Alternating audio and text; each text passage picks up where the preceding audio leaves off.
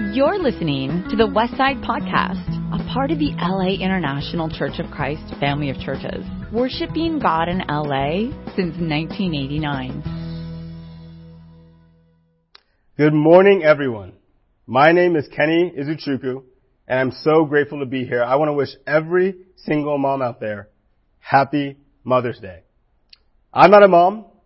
I don't plan on becoming a mom anytime soon, but I have a mom. And this is a picture of her on the screen here with my siblings and my dad and it's perfectly p- portrayed because she's standing kind of higher than everyone else as we're there staring into the camera.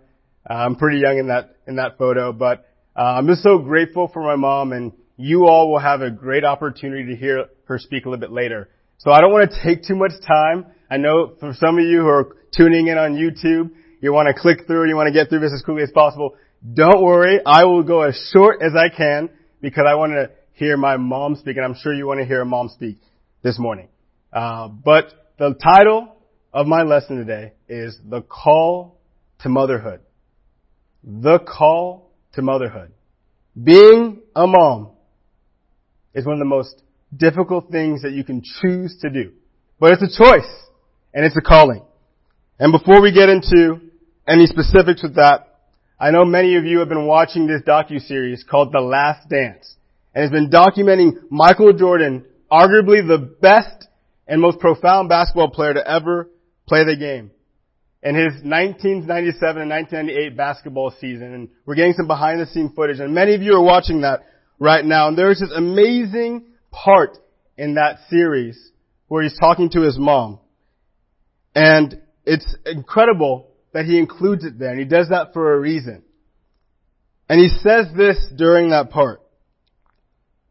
He writes his letter to his mom while he's in college, and he says this to her. Dear mom, how has life been treating you? Fine, I hope. I'm doing just fine. I'm sending you my account number so that you can deposit some money in my account. I have only $20 in there. Tell everyone I said hello and smile. God and I love you. Love Michael. Oh, P.S. Sorry about the phone bill. Please also send me some stamps. So you got the greatest basketball player writing this endearing letter to his mom. Because he cares about her. And because he wants some money. And we all know how sons and daughters can be with moms, but moms can be so endearing, so loving. And in the docu-series, it shows how she responds, and it was great, and she was laughing, and it's just incredible. Here's another great athlete, LeBron James, and this is what he said in his uh, More Than a Game documentary in 2008. He said this in regards to his mom. She was 16 when she had me. The father figure I was looking for was never there.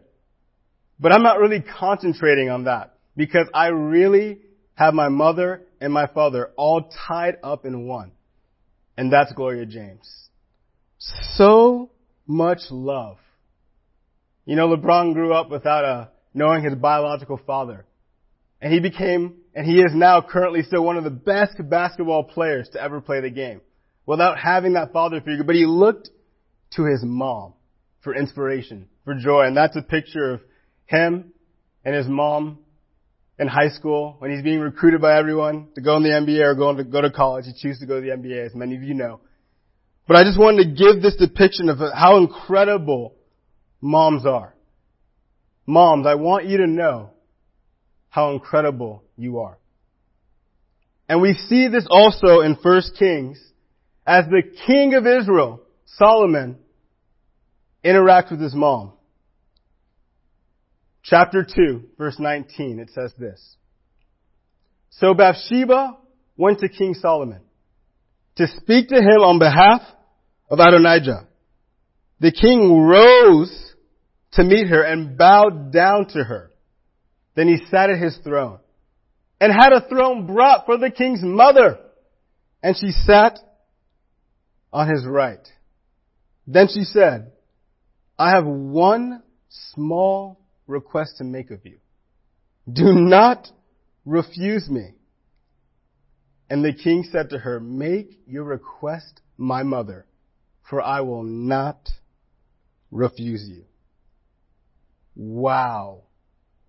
So much respect, so much honor. The king of Israel's mother walks in, he stands up, he bows down, and he brings in the throne to put right next to him.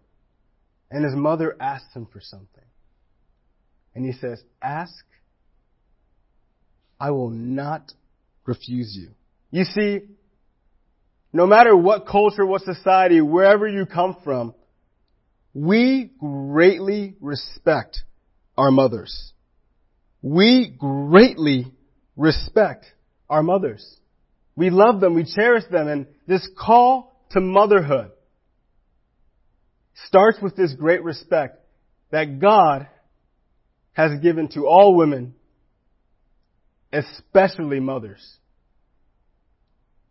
And moving forward, to see even more scripture on this, let's turn our Bibles over to Genesis. And here we're going to read about Isaac, Abraham, and Sarah. Abraham and Sarah were married and they had Isaac obviously and Ishmael came a little bit later. It was a different, different story, but Isaac was their first born son. He led to the lineage of the Israelites. So we see here that Sarah dies. And the scripture says this. Sarah lived 127 years. This was the length of Sarah's life, and Sarah died at Kiriath Arba, that is Hebron, in the land of Canaan. And Abraham went in to mourn for Sarah and to weep for her. And if you, if you read this entire section, you realize that there's nothing really said about Isaac. No emotions, no response. It's, it's just radio silence. And I'm, I'm thinking, I'm reading this and feeling, how would I feel if I had lost my mom? I'd probably feel a lot. I know many of you have lost your mom. I know many of you have lost your spiritual moms. So I want to just take a second to acknowledge and make sure that you know that we're here. We're not trying to wash over them. We're not trying to just talk about the great things in life. We're also remembering what moms have done, even those who have passed away. But later on, we start reading and we see more about uh, how Isaac felt. In this short little verse in the next chapter, it says this.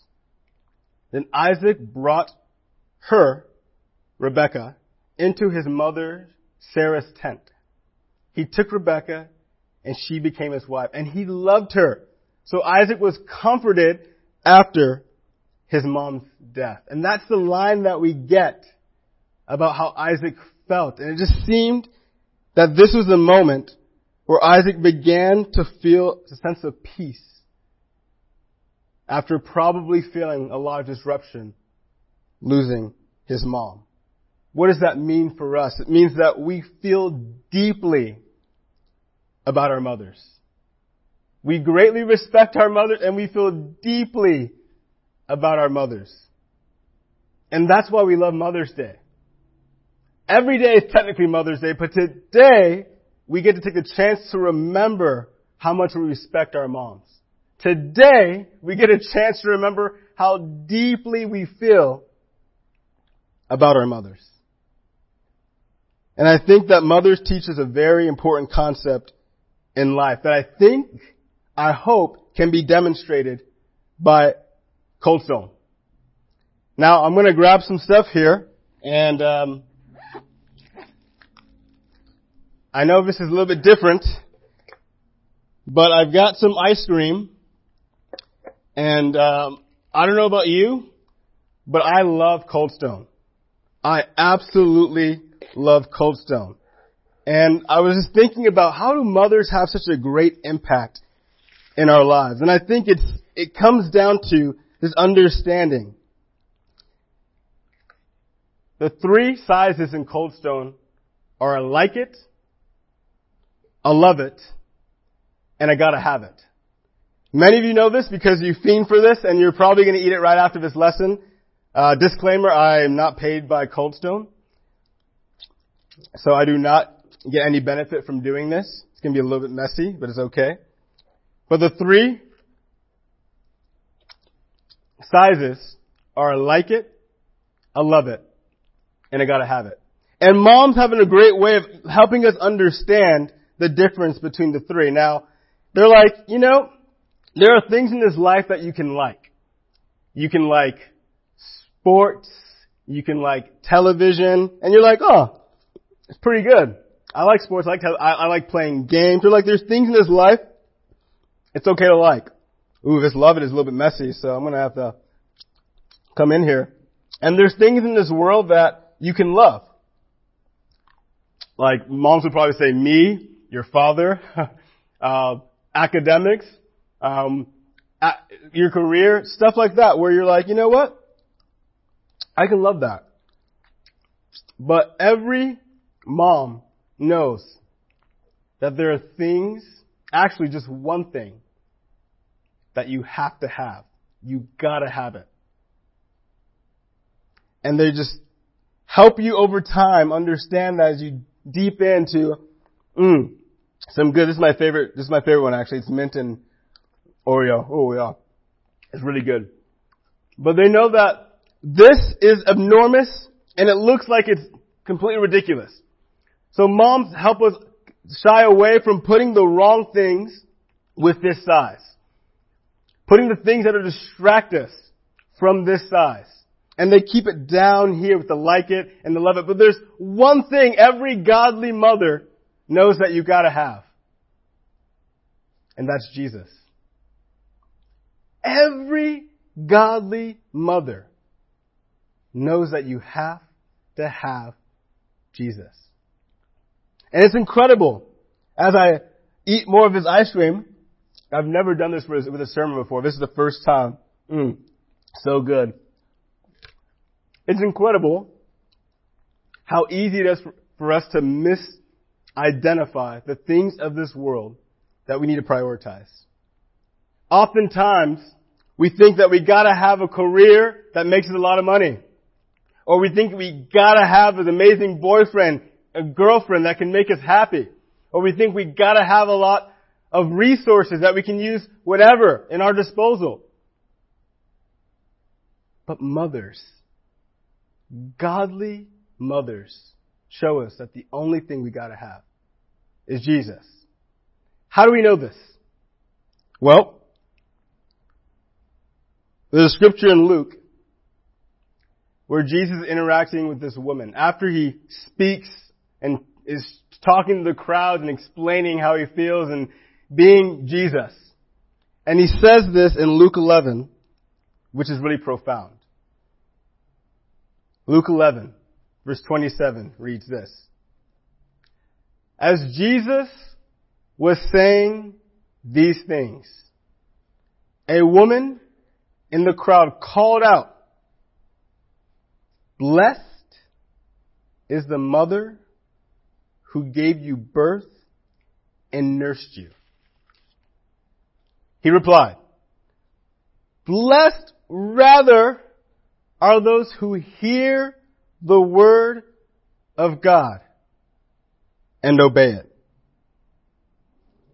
You know, the first thought that can come into people's mind is like, why is Jesus talking down to this mother? Why is he pushing her away? Why is he diminishing her? And that's often what happens. We feel that way. We think that Jesus is just pushing women down or he says things that are so intent. But I love what this scholar says here. He says, he did not reject the woman, but proceeded to something more significant. The word menoun, translated rather, does not question the truth of the preceding statement, but emphasizes the greater relevance of what follows. In other words, women and mothers are amazing. They're great. They're awesome, but there's something even more important than being a mom. Like, whoa, Kene. There's something even greater than producing a child. And, I, and that word for mother in the Greek is called hokolia. And it's not used often at all. Never translated to mother. This word is more commonly known as the womb or the organ of nourishment. You see, back then a woman's value was determined by whether or not they could produce children. That's it. Can you make this happen? Can you have them live in this world? This word has nothing to do about the motherly loving features that we all know about. So what was this lady saying to Jesus? She's just saying, it's great that you had someone produce you. It's great that you had someone nurse you. It's great that you're alive. And Jesus saying, yes, I'm alive, but what am I gonna do with my life? What can you do with your life? Hear the word of God and obey it. see, every godly mother knows that they don't just produce children to have children. They produce children so they can live a life worthy of the calling God has for each and every one of them. And that is extremely difficult when you create life, when you have such a small individual in your hand and your arms and you, you feel like you own them, but every godly mother knows, no, I love you. I've created you, but you've been created for so much more. This is my mom. This is us uh, dancing in that in that shot.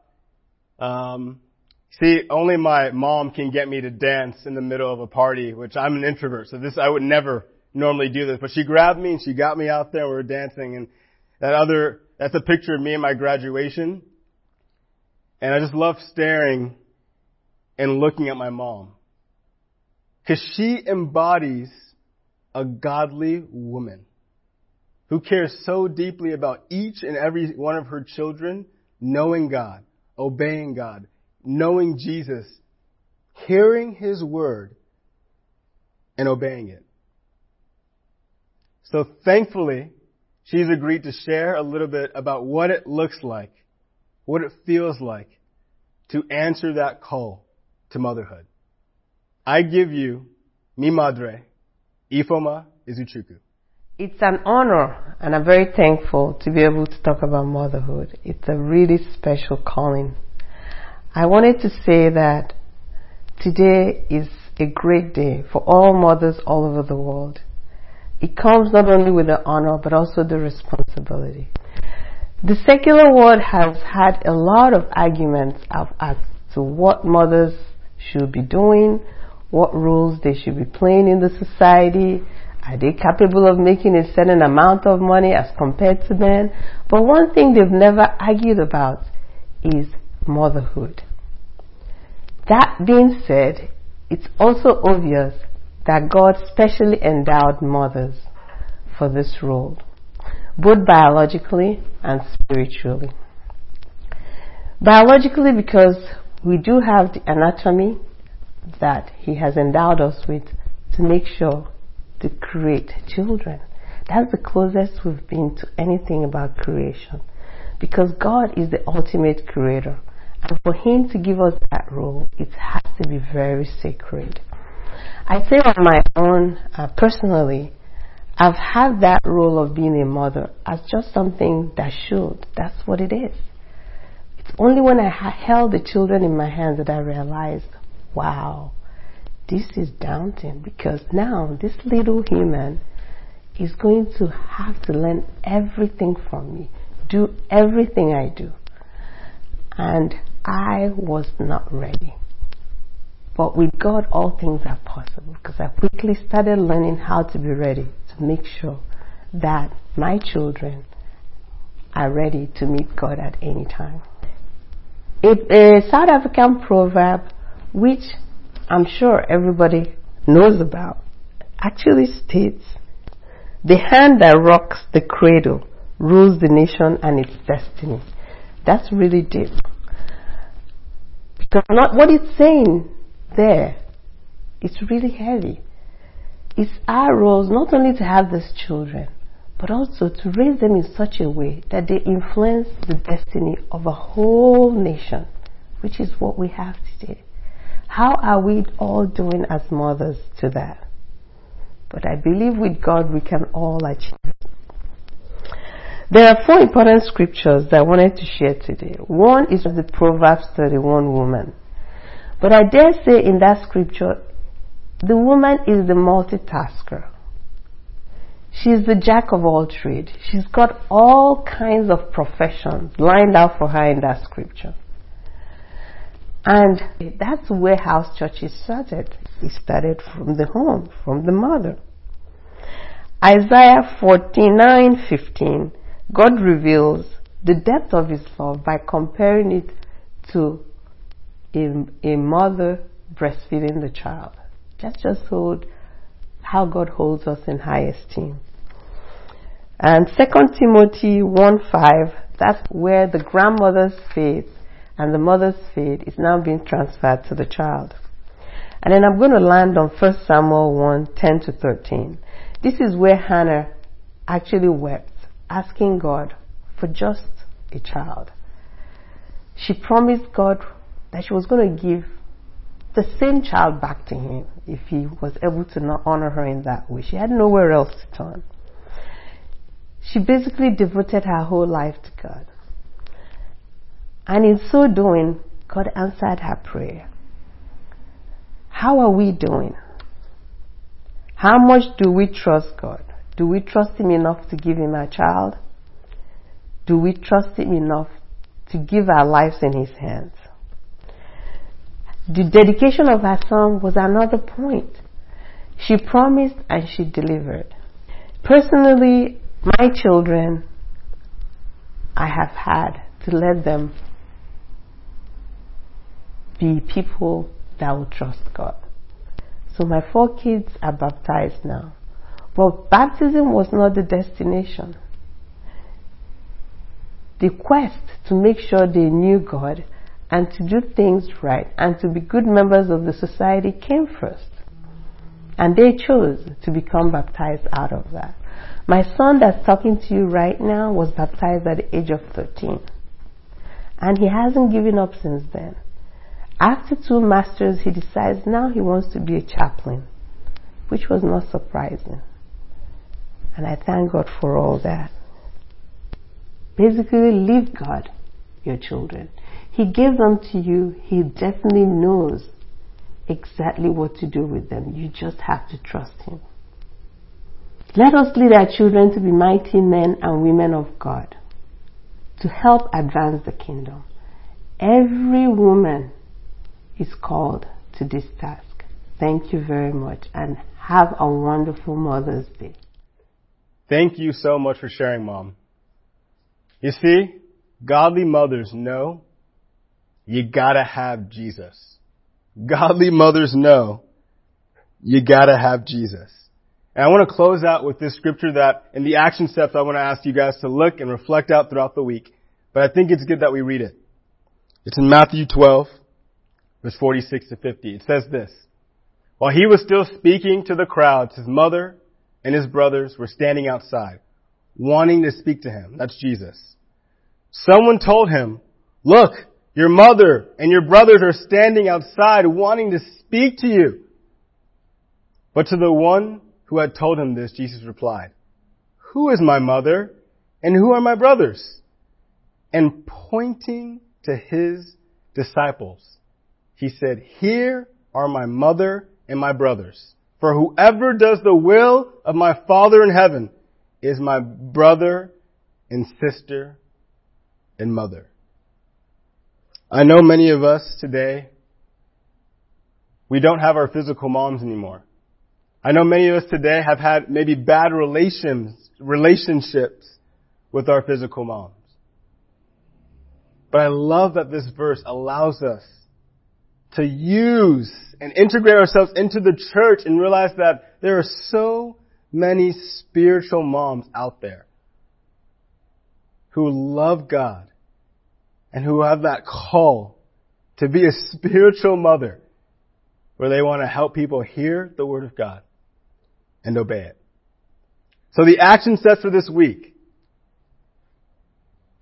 are these three things. One, read Matthew 12 verse 46 to 50 and discuss with the disciple and have a conversation. Maybe talk about spiritual mothers and maybe how they've had an impact in your life. Number two, Identify two godly characteristics in your mother or spiritual mothers that you are grateful for and tell her why. Don't just keep it here. Share that with her.